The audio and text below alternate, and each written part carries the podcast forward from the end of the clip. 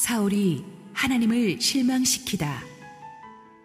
사무엘상 14장 47절에서 52절, 15장 1절에서 11절 말씀입니다.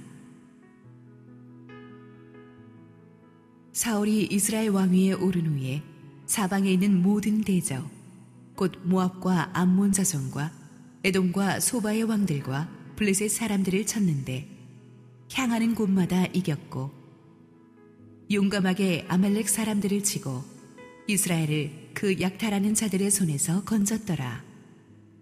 사울의 아들은 요나단과 이스위와 말기수하여 그의 두 딸의 이름은 이러하니 맏딸의 이름은 메라비요 작은 딸의 이름은 미갈이며 사울의 아내 이름은 아히노아미니 아히마스의 딸이요 그의 군사령관의 이름은 아브넬이니 사울의 숙부 넬의 아들이며 사울의 아버지는 기스요.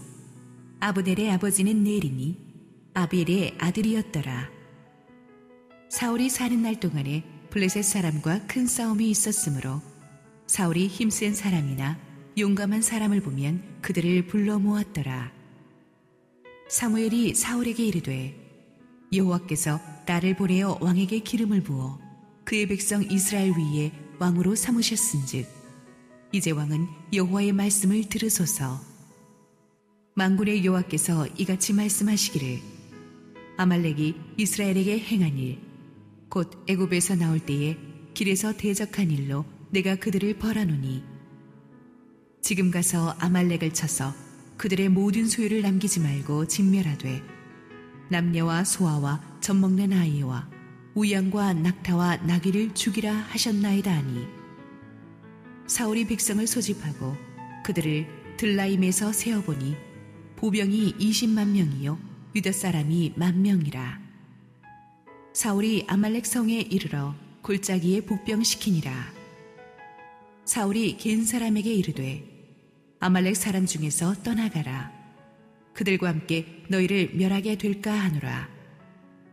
이스라엘 모든 자손이 애굽에서 올라올 때에 너희가 그들을 선대하였느니라 이에 긴 사람이 아말렉 사람 중에서 떠나니라.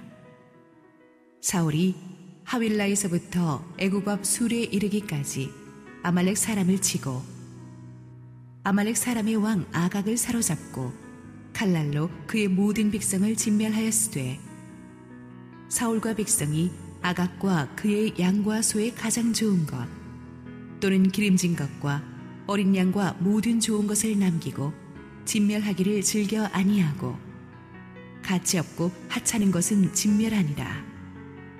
여호와의 말씀이 사무엘에게 임하니라.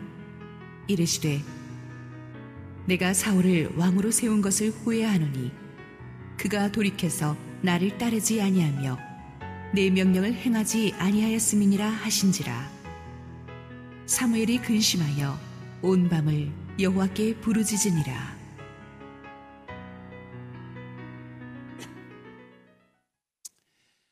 우리 국가의 위기 상황 가운데서 나라의 지도자가 하는 말 한마디, 결정 하나가 가져오는 파급 효과는 엄청나게 큽니다.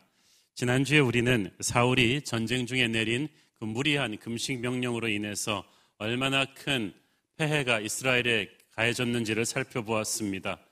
그로 인해 허기에 지친 이스라엘 군사들은 힘이 빠져가지고 적의 폐잔병을 끝까지 괴멸시키지 못했습니다. 또 율법이 금했던 피채로 고기를 먹는 죄까지도 저지르고 말았죠. 또 그 와중에 전쟁의 1등 공신인 요나단도 군법을 어긴 죄로 하마터면 어, 죽일 뻔했습니다. 그러니까 이런 모든 상황들이 복합적으로 이제 합쳐져 가지고 드러내놓고 말은 안 했지만 사실 이 부하들은 사울의 리더십에 대한 원망이 가득했습니다. 사울도 자신의 권위가 이렇게 땅에 떨어진 것을 뒤늦게 깨닫고 용기를 잃어서 더 이상 블레셋을 추격하는 것을 하지 않고 전쟁을 중단해 버렸습니다.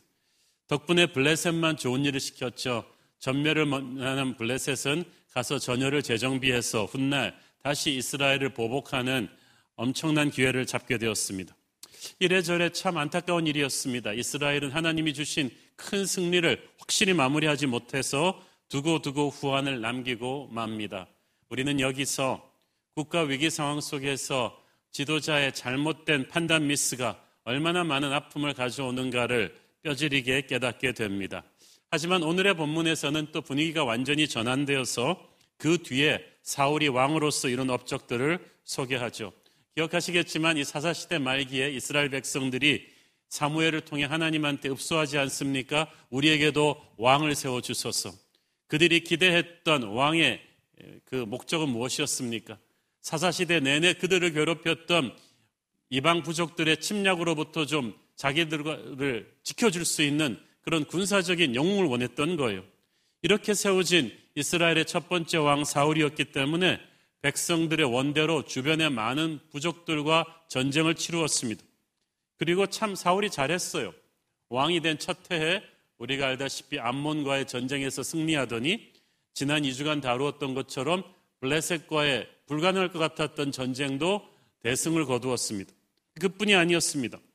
14장 오늘 본문 47절을 함께 봅니다. 시작. 사울이 이스라엘 왕위에 오른 후에 사방에 있는 모든 대적, 곧 모압과 암몬 자손과 에돔과 소바의 왕들과 블레셋 사람들을 쳤는데 향하는 곳마다 이겼고 아주 뭐 승률이 백전백승이었다는 얘기죠. 주변에 많은 민족들과의 전쟁에서 승리를 거둡니다. 사실 사울의 승률이 어느 정도냐 하면 그가 40년 동안 왕위로 있었는데 패배한 적이 딱 한 번밖에 없어요. 그의 마지막 전투, 블레셋과의 전투에서 패배해서 그 전투에서 자신과 아들들이 다 전사하고 말죠. 어쨌든 그래서 이스라엘은 사울의 집권기에 많은 전쟁에서 승리함으로써 국방의 안정을 되찾을 수 있었습니다. 참 이게 희한한 승리예요. 사울은 굉장히 문제가 많이 드러났던 왕 아닙니까? 자기 독단으로 시작한 블레셋과의 전쟁에서 사무엘이 도착하기도 전에 제사를 드려버림으로써 하나님의 진노를 샀었죠. 그래서 그때 이미 하나님 눈밖에 났어요. 내가 너를 버릴 것이라고 사무엘을 통해서 말씀하셨었어요.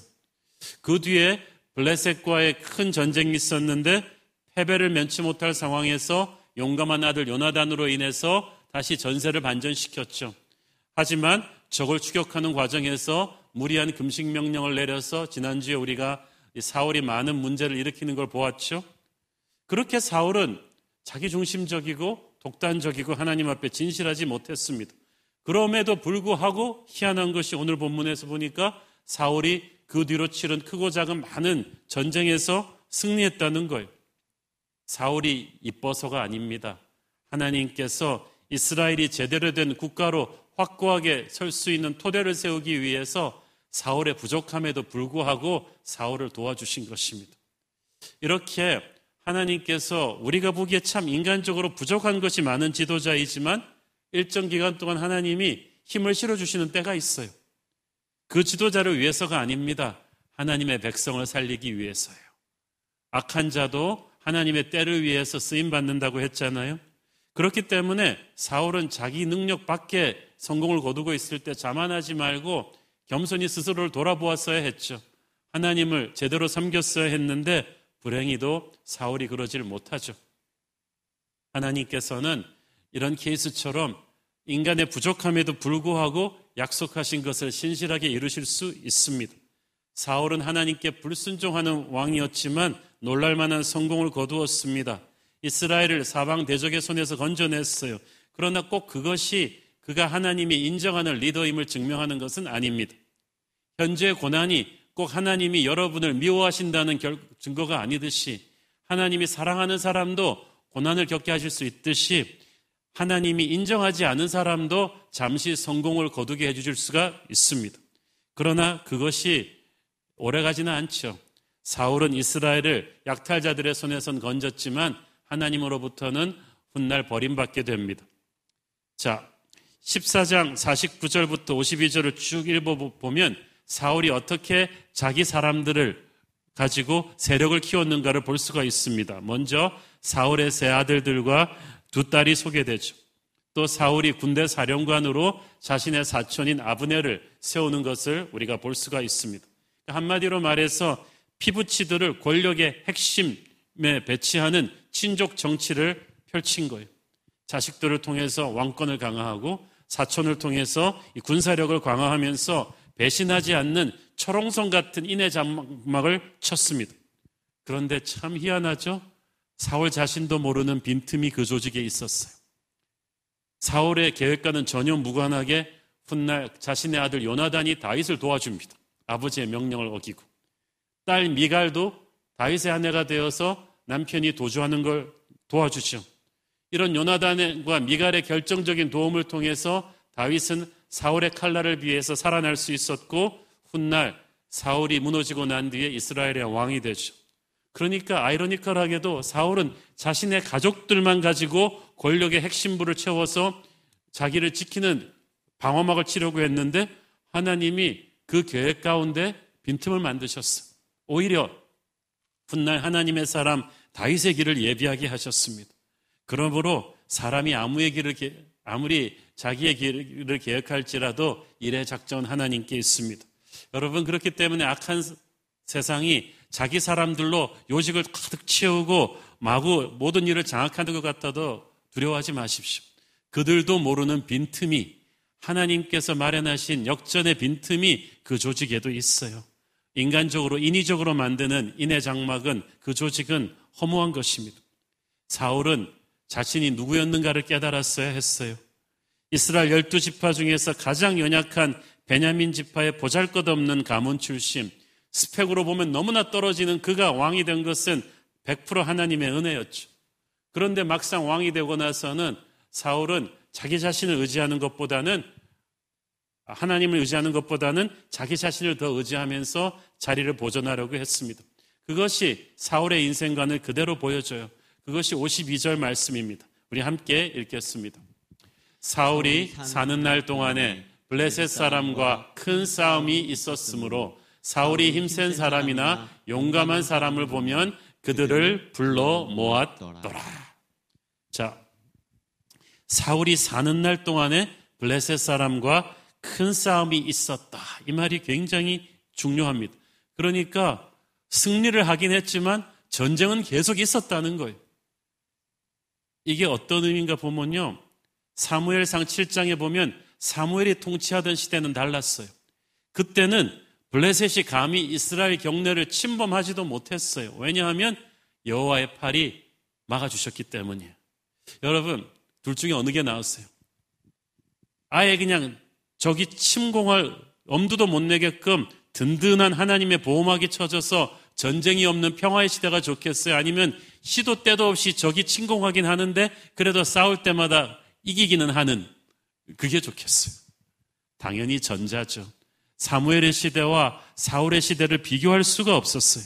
왜냐하면 사울은 사무엘과는 달리 하나님의 말씀대로 살지 않았기 때문이에요. 예배하고 기도하는 사람이 아니었기 때문입니다. 그래서 비록 사울이 하나님의 도우심으로 많은 전쟁에서 승리하긴 했지만 아예 블레셋이 얼씬도 하지 못했던 사무엘의 그 평화의 시대와는 비교할 수도 없었어요. 여러분, 하나님이 우리를 기뻐하시고 우리와 동행하시면 아예 마귀의 세력이 얼씬도 못하기 때문에 크고 작은 공격과 싸울 필요도 없게 돼요.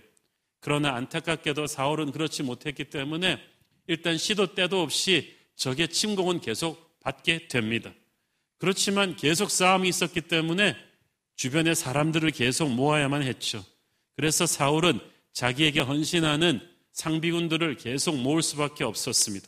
본문에 보니까 사울이 힘센 사람이나 용감한 사람을 보면 그들을 불러 모았다고 했어요. 아마 요즘으로 치면 엘리트 인재들을 특급 대우를 해주면서 스카우트 했겠죠.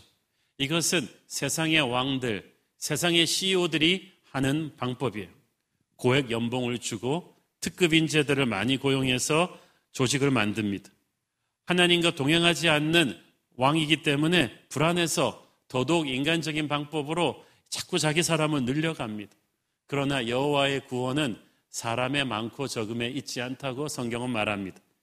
살아계신 하나님을 신뢰하고 나갈 때 하나님이 승리를 주시는 거예요. 전쟁은 하나님께 속한 것이기 때문에 우리 인생의 승패는 소유나 능력에 달려 있지 않아요. 하나님을 얼마나 순종하는가에 달려 있는데 사울이 그게 안 되니까 불안해서 인간적인 방법으로 자기 옆에 사람들을 자꾸 끌어들여요. 그런데 사울이 그렇게 특급 대우를 하고 끌어들인 인재들은 나중에 어떻게 되죠? 사울이 전쟁에서 패하고 나니까 콩가루처럼 부서집니다. 사방으로 달아나 버립니다. 여러분 힘과 돈으로 끌어모은 사람들, 엘리트들 당장은 화려하고 대단해 보이지만요. 여러분 곁에 오래 있지 않아요. 한번 폭풍이 치고 세월이 가면 아마 다 흩어져 버릴 것입니다. 그러나 하나님께서 내 옆에 붙여주신 사람들은 보잘 것 없어도 든든한 동역자들이 되어서 내 곁을 지켜줄 것입니다. 여러분, 그래서 사람 욕심 내지 말고 하나님을 사모하십시오. 하나님을 통해서 붙여주는 사람들이 진짜 여러분과 함께할 팀메이트들입니다. 옛날에 나, 중에 다윗이 그러잖아요. 다윗은 광야 생활하면서 그 부하들이 다 그에게 모여들었어요. 당연히 사울처럼 고액 연봉도 못 주죠. 그렇지만 하나님이 보내주신 겉으로 보기에는 볼품없지만 하나님이 보내주신 진국들이었어요. 그들이 사울 옆에 아니 다윗 옆에 모여들어서 다윗의 왕국을 만들어 줍니다. 여러분 인간적인 방법으로 사람 끌어당기지 말고 하나님을 온전히 순종하십시오. 그러면 하나님께서 하나님의 사람들을 자연스럽게 옆에 붙여주실 거예요. 그게 진짜 팀워크입니다. 자, 사무엘이 이제 사울을 다시 찾아옵니다. 이 사무엘이 사울을 다시 찾아온 때는 아멜렉과의 전쟁을 위해서였어요. 지난번에 주에 다루었던 블레셋과의 그 믹마스 전쟁이 끝난 뒤에 상당한 시간이 흐른 것으로 추정되는데요. 학자들은 적어도 20년 정도의 세월은 흘렀을 것이라고 추정합니다. 그러니까 사울이 40년을 집권했으니까 사울의 통치한 중반기쯤 됐을 것입니다. 이미 블레셋과의 전투를 사울이 무도하게 버리고 또 함부로 제사를 드려버렸기 때문에 하나님께서는 사무엘을 통해서 사울로는 이제 하나님이 버렸다는 말씀을 주셨죠. 그런데 사무엘이 다시 왔어요. 아마 사울에게 지난번의 실수를 만회할 수 있는 두 번째 기회를 하나님이 주신 것일 것입니다. 15장 1절 읽습니다. 사무엘이 사울에게 이르되 여호와께서 나를 보내어 왕에게 기름을 부어 그의 백성 이스라엘 위에 왕으로 삼으셨은즉 이제 왕은 여호와의 말씀을 들으소서. 먼저 사울한테 주제 파악을 시킵니다. Remember who you were. 도대체 왕이 어디서부터 왔는지를 기억하십시오. 당신은 아무것도 아니었는데 하나님이 기름을 부어 세웠기 때문에 왕이 된 것입니다. 그러니까 이제는 좀 하나님 말 좀 들으세요. 그 말이죠. 사울은 백성들이 추대해서 세운 열방의 왕이 아닙니다. 좋은 혈통에서 나서 왕이 된 사람도 아니에요. 100% 하나님의 은혜로 되었기 때문에 사울은 자기를 세워주신 하나님께 순종하고 하나님과 동행하면서 하나님의 말씀대로 사람들을 통치했어야만 했습니다. 그런데 그러지 못하고 매사에 독단적으로 행동하니까 하나님이 그를 기뻐하지 않으신 거죠. 이제라도 좀 여호와의 말씀을 들으소서 정말 사무엘은 애타는 심정으로 이제는 좀 사고치지 말고 이번엔 좀 제대로 해보라고 사울에게 말하고 있는 거예요. 그 기회가 바로 아말렉 전쟁이었어요. 2절 읽습니다. 만군의 여호와께서 이같이 말씀하시기를 아말렉이 이스라엘에게 행한 일, 곧 애굽에서 나올 때 길에서 대적한 일로 내가 그들을 벌하노니 하나님께서 아말렉을 벌하겠다고 하십니다. 여러분 세상에서 제일 겁나는 게 하나님한테 찍히는 거예요. 그런데 하나님한테 확실히 찍힌 부족 중에 하나가 아말렉인데 가나안 남서쪽 광야와 시내 반도 지역에 거주하던 유목민 부족입니다. 이 아말렉이란 이름의 뜻이 전투적인 사람들, 쉽게 말해서 쌈꾼들이란 뜻이. 에서의 후예들이죠. 어릴 때부터 싸움을 하면서 자라난 늑대 같은 전사 집단입니다. 이들은 한 곳에 있지 않고 계속 돌아다니면서 힘이 약한 다른 부족들을 약탈하는 것으로 생활했어요. 이들에게 전쟁은 자기를 지키기 위한 방어수단이 아니고 그냥 자기들의 그 주 종목이에요. 남들처럼 농사 짓지도 않았고요. 가축을 목축하지도 않고 그냥 남의 것 뺏어서 살아가는 정말 강도들 같은 집단 하이에나 같은 전사들이었어요. 400년 전에 이들이 출애굽한 이스라엘 백성들을 뒤에서 공격하죠. 그 후미에 처진 약하고 연약한 노약자들을 공격하는 바람에 이스라엘의 피해가 컸습니다. 그래서 여호수아가 가서 물리쳤고 모세가 하루 종일 손을 들고 중보해야만 될 정도로 그래서 간신히 물리칠 정도로 아말렉의 군세가 사나웠어요. 그렇지만 하나님의 백성들을 광야에서 비열하게 공격했던 그들을 하나님은 잊지 않으셨어요. 반드시 때가 되면 그들의 이름을 천하 만민의 기억에서 지울 것이라고 하셨는데 사사시대 때도 계속해서 이스라엘을 괴롭혔어요. 그래서 마침내 하나님께서 아말렉을 심판하시기로 하신 것입니다. 하나님의 백성들의 약점을 쳐서 공격하고 대적하는 아말렉은 그 뒤로 항상 이 사탄의 세력, 어둠의 세력들을 상징했습니다. 폭력적이고 사납고 교활하고 끈질기죠.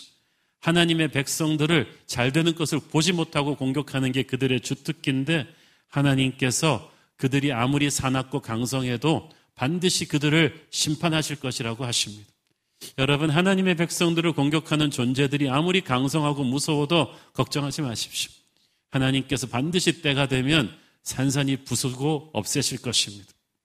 하나님께서 아멜렉을 심판하시는데 어느 정도 심판하시느냐 하면 3절 보세요. 지금 가서 아말렉을 쳐서 그들의 모든 소유를 남기지 말고 진멸하되 남녀와 소아와 젖먹는 아이와 우양과 낙타와 나귀를 죽이라 하셨나이다 하니 여기서 진멸이라는 히브리어 단어가 하람, 헤렘이라는 단어인데 무서운 말이에요. 여호와의 전쟁 명령 중에서 가장 끔찍한 명령인데 호흡이 있는 모든 사람 일단 남녀, 노소, 막론하고 다 죽이고 가축까지도 모두 죽여버리라는 무서운 명령이에요. 지금 우리의 잣대로 생각하면 하나님께서 어떻게 이렇게 끔찍한 명령을 내리실 수 있나고 의아해하지만 그 당시 이 아말렉 같은 가나안 부족들은 삶의 습관이 너무나 폭력적이고 너무나 음란했어요. 짐승들과 교접하는 행위, 동성애 이런 것들 뭐 아이를 제사로 바치는 것 이런 것들이 너무나 가득했기 때문에 남녀노소 짐승 하나도 없이 전부 다 깨끗하지 않기 때문에 다 죽인 거예요. 그리고 혹시 살려뒀다가 이스라엘 백성이 그들로부터 악한 영향을 받을까봐 하나님께서 아예 다 그들을 진멸시키신 것입니다. 그래서 이 명령을 받고 4절, 6절을 보면 이제 노련한 전략가가 된 사울이 일사불란하게 아말렉 정복 전쟁을 지휘하는 모습이 나와요. 먼저 유다 남쪽의 국경 지역 아말렉 거주지와 가까운 들라임으로 각 지파에서 차출한 병력을 집결시키는데 집결시키고 숫자를 세보니까 21만이나 되는 대군입니다. 이 정도로 되는 대군을 움직여야 될 정도로 아말렉의 세력이 엄청나게 컸다는 것을 의미하죠. 사울은 이 부대들을 아말렉이 거주하는 지역으로 몰고 가서 사방 골짜기에 병사들을 매복시키고 아주 치밀하게 이렇게 이들을 매복 공격하는 전략을 짭니다. 하지만 그 전에 겐족을 아말렉 쪽 안에 섞여 있는 겐족을 뽑아내죠. 그것은 은혜 갚는 보훈의 행위였어요. 오래전에 그 겐족은 모세의 장인의 집안이거든요. 이스라엘 사람들이 광야 생활할 때 길 안내를 해주고 여러모로 도움을 주었던 민족이에요. 그래서 하나님께서 사울로 하여금 아말렉 전쟁 전에 겐족은 일단 피신을 시키고 전쟁을 시작하게 한 것입니다. 사전 준비를 그렇게 달 끝낸 사울이 전군의 총공격 명령을 내립니다. 7절 보겠습니다. 사울이 하윌라에서부터 애굽 왕 압술에 이르기까지 아말렉 사람을 치고 이게 간단한 말 같지만 잠깐 PPT 지도를 보면서 설명드리자면 하윌라에서 애굽 압술이 이스라엘 남방에 지금 이 지도로 나오는 엄청나게 넓은 지역입니다. 여기서 그래서 이 동서를 가르는 이 광활한 지역에 아말렉이 거주했기 때문에 빗자리로 그냥 쓸어버리듯이 사울의 21만 대군이 그들을 쫙 무너뜨린 거예요.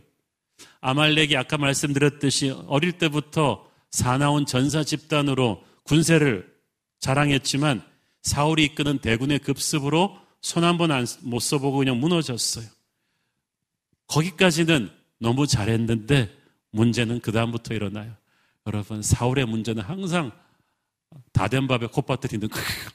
승리하고 나서 성공하고 나서 꿈을 이루고 나서 항상 일어나요. 여러분, 리더십의 위기를 잘 될 때 그래서 조심해야 되는 거예요. 구절 읽습니다. 사울과 백성이 아각과 그의 양과 소의 가장 좋은 것 또는 기름진 것과 어린 양과 모든 좋은 것을 남기고 진멸하기를 즐겨 아니하고 가치 없고 하찮은 것은 진멸하니라 하나님은 분명히 예외가 없이 다 전멸시키라고 했는데 사울이 중간에서 임의로 예외를 만들었어요. 그래서 그게 반쪽짜리 순종이라는 거예요. 먼저 아멜렉 왕 아각을 살려주죠. 그리고 양과 소의 가장 좋은 것들을 남겨줬죠. 왜 그랬겠어요? 좋은 것들을 진멸하기를 즐겨 아니하고 가치 없고 하찮은 것은 진멸하니라. 이 말은 무슨 말이냐면 좋은 것들을 보니까 이게 진멸하고 싶지 않아진 거예요. 견물생심이라는 사자성어가 여기 딱 들어맞는 말이에요. 사울도 처음에는 잘해보려고 했어요. 하나님이 주신 두 번째 기회, 내가 아주 정확하게 잘해서 하나님한테 점수 딸 거야. 그래서 아멜렉과의 그 전쟁을 초기에 너무나 성공적으로 잘했어요. 그런데 막상 아멜렉 군대를 패배시키고 난 뒤에 아멜렉 마을로 딱 들어가 보고 나서 생각이 달라졌어요. 여러분, 아말렉이 남의 부족들의 좋은 것만 약탈해서 사는 민족이라고 그랬죠. 그러니까 에제가나건 가서 다 부수고 약탈해서 가져서 자기 진영에 둔 거는 분명히 최상품들만 갖다 뒀을 거예요. 그래서 사울은 시골 사람이 서울 가서 충격받듯이 아말렉 진영에 딱 들어가 보면서 다 죽여 그러고 딱 갔는데 충격을 받았어요. 이스라엘에서는 듣도 못한 특등급 한우들이 그냥 득시글득시글 돌아다니는 어 이걸 어떡하지? 어 그러니까 막 이들이 충격을 받는 거예요. 그러면서 생각이 달라졌어요. 야 죽이기에는 너무 아깝네. 가서 우리 애 먹이면 얼마나 좋을까? 우리 이스라엘에서 키우면 얼마나 좋을까? 생각이 들었던 거예요.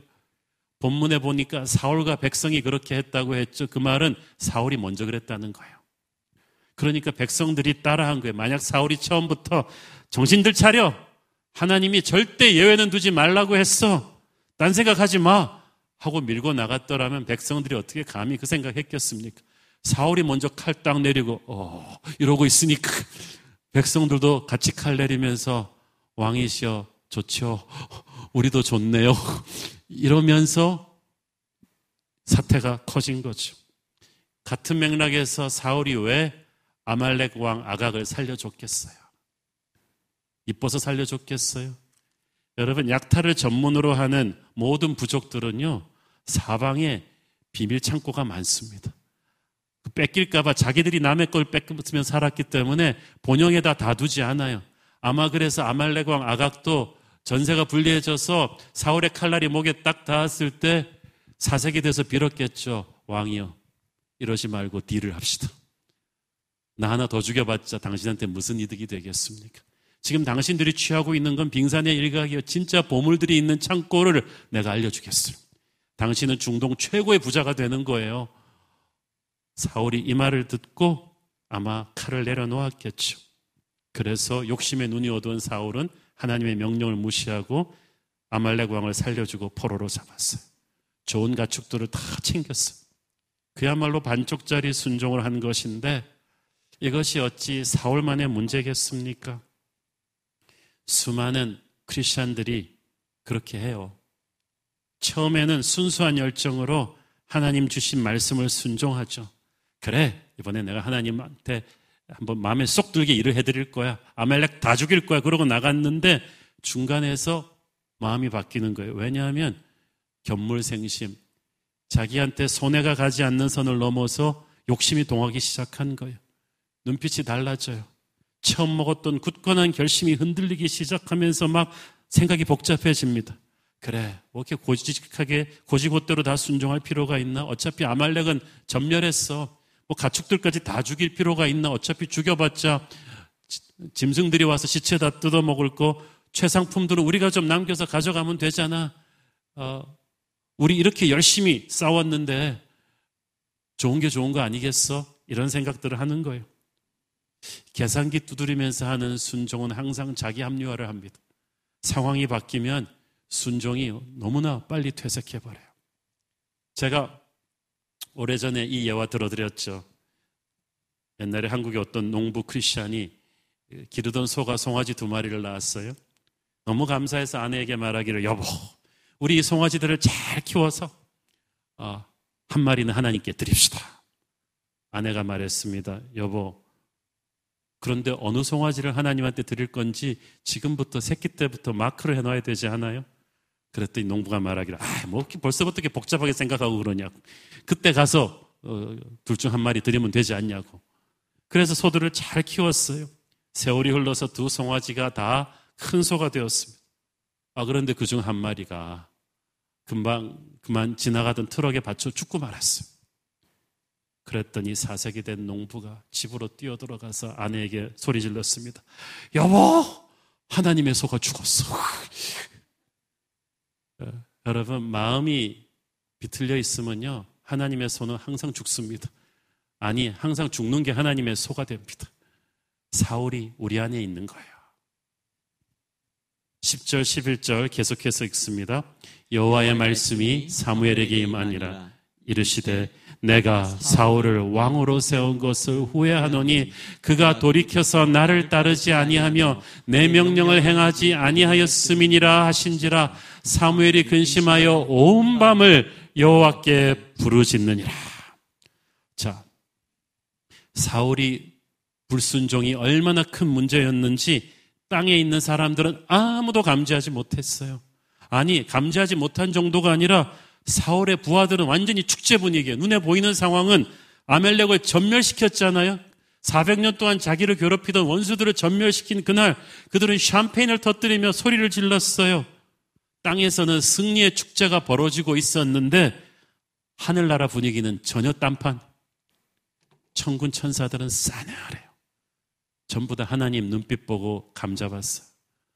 큰일이 났구나. 모든 천군 천사들은 하늘아버지의 눈에서 떨어지는 비통한 눈물을 보았습니다.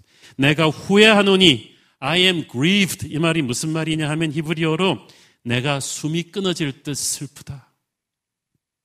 간이 끊어질 듯 배신감을 느낀다 이 뜻이에요. 너무나 기대하고 너무나 정성을 기울였던 존재에게서 느끼는 배신감이에요.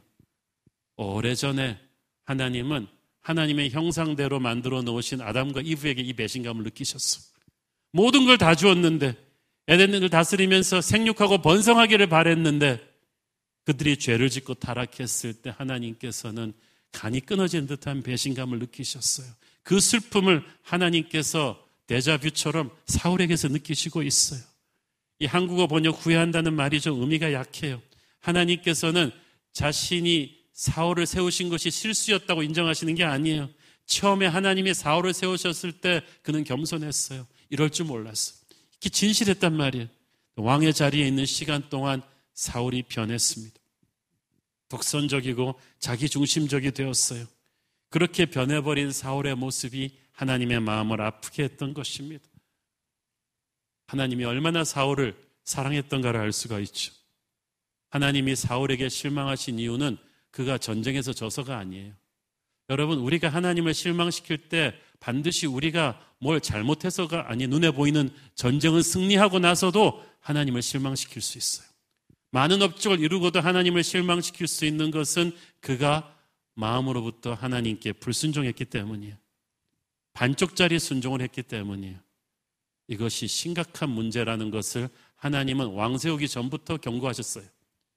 사무엘상 12장 13절 15절 이제 너희가 구한 왕 너희가 택한 왕을 보라 여호와께서 너희 위에 왕을 세우셨느니라 너희가 만일 여호와를 경외하며 그를 섬기며 그의 목소리를 듣고 여호와의 명령을 거역하지 아니하며 또 너희와 너희를 다스리는 왕이 너희의 하나님 여호와를 따르면 좋겠지만은 너희가 만일 여호와의 목소리를 듣지 아니하고 여호와의 명령을 거역하면 여호와의 손이 너희의 조상들을 치신 것 같이 너희를 치실 것이라.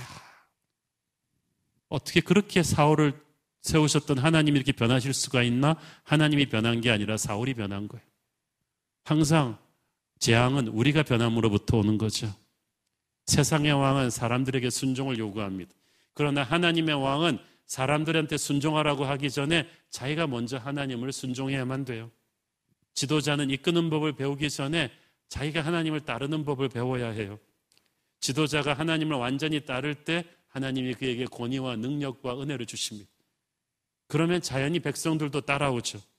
그러나 하나님의 왕이 세상 왕의 흉내를 내기 시작하면 하나님의 말씀을 귀뚱으로 듣고 반쪽짜리 순종을 하면 하나님이 반드시 그를 심판하실 것이라고 하십니다. 하나님의 영이 그를 떠날 것이고 사방의 적들이 그를 칠 것이며 백성들의 존경심이 땅에 떨어질 것입니다. 그것이 앞으로 사울에게 닥쳐올 운명입니다. 이날 사울을 세운 것을 내가 후회한다고 하는 하나님의 눈물을 보면서 그 말씀을 들으며 사무엘은 깊이 근심했다고 했어요. 사무엘은 어릴 때부터 하나님과 동행해 온 기도의 사람입니다. 하나님 눈빛만 봐도 하나님 심정을 아는 사람이에요. 하나님의 아픔을 사무엘은 그대로 느낍니다. 여기서 사무엘이 근심했다는 말은 히브리어로 뜨거운 열기로 쇠가 달아오르듯이 간장이 녹아내린 듯한 분노의 아픔을 느끼는 것입니다. 사무엘에게 하나님의 마음이 그대로 전이 된 거예요. 그래서 사무엘이 뭐 합니까? 온 밤을 여호와께 부르짖었다고 했습니다. 사울을 위해서 부르짖은 게 아니라 이스라엘을 위해서 부르짖은 거예요. 왜냐하면 이게 이제 사울 먼저만의 문제가 아니잖아요. 나라가 결단날 수도 있는 거예요. 그래서 하나님을 실망시킨 왕 때문에 나라가 결단나지 않도록 하나님께 살려달라고 매달렸던 것입니다.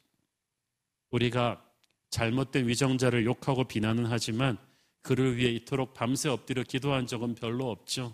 그 사람을 위해서가 아니라 나라를 위해서 기도해야 돼요. 세상이 타락하는 걸 지켜보면서 외면해 버려서는 안 돼요. 지도자가 실패하면 나라가 망하는 거예요. 그래서 우리도 사무엘의 마음으로 잘못된 위정자가 정신 차리도록 나라를 하나님께서 지켜주시도록 기도해야 되는 것입니다. 실망스러운 사울의 모습을 보면서 우리는 그와는 전혀 다른 예수 그리스도, 우리의 대장 되신 예수 그리스도를 봅니다. 예수님이 얼마나 훌륭하신 분인지 사울을 보니까 여러분 좀 아실 거예요. 히브리서 5장 8절 9절 보세요. 그가 아들이시면서도 받으신 고난으로 순종함을 배워서 온전하게 되셨은즉 자기에게 순종하는 모든 자에게 영원한 구원의 근원이 되시고 사울은 아무것도 아닌 인간인데도 작은 권력 하나 쥐었다고 그렇게 오만하게 하나님의 명령을 불순종했는데 예수님은 하나님의 아들이시면서도 처음부터 끝까지 철저하게 순종하셨어요. 그래서 하나님께서 그의 이름을 모든 이름 위에 뛰어난 이름으로 높이신 거 아니에요? 모든 권세가 그분에게 있습니다. 그 예수님이 저와 여러분의 왕이십니다. 우리는 사울 같은 세상 지도자들에게 속한 백성이 아니요 예수님에게 속한 하나님의 백성들인 줄 믿습니다. 우리는 항상 우리 자신이 아닌 주님을 우리의 삶의 주인으로 모시고 살아야만 합니다. 늘 그분과 동행하고 그분의 음성을 들으면서 한 걸음 한 걸음 나가는 것, 그것이 승리의 길인 줄 믿습니다. 그것이 내가 사는 길이요, 가정이 사는 길이요, 교회가 사는 길이요, 이 나라 이민족이 사는 길인 줄 믿습니다. 기도하겠습니다. 사랑하는 아버지 은혜를 감사합니다. 하나님의 지극한 기대와 사랑을 한 몸에 받고 왕이 되었던 사울이 교만해져서 독단적으로 하나님의 말씀을 반쪽짜리 순종을 하는 모습, 그래서 무너지는 모습을 봅니다. 하나님, 우리는 처음부터 끝까지 하나님과 동행하며 하나님 말씀 순종해서 하나님 기쁘시게 하는 인생 살게 하옵소서. 예수님 이름으로 기도했습니다. 아멘.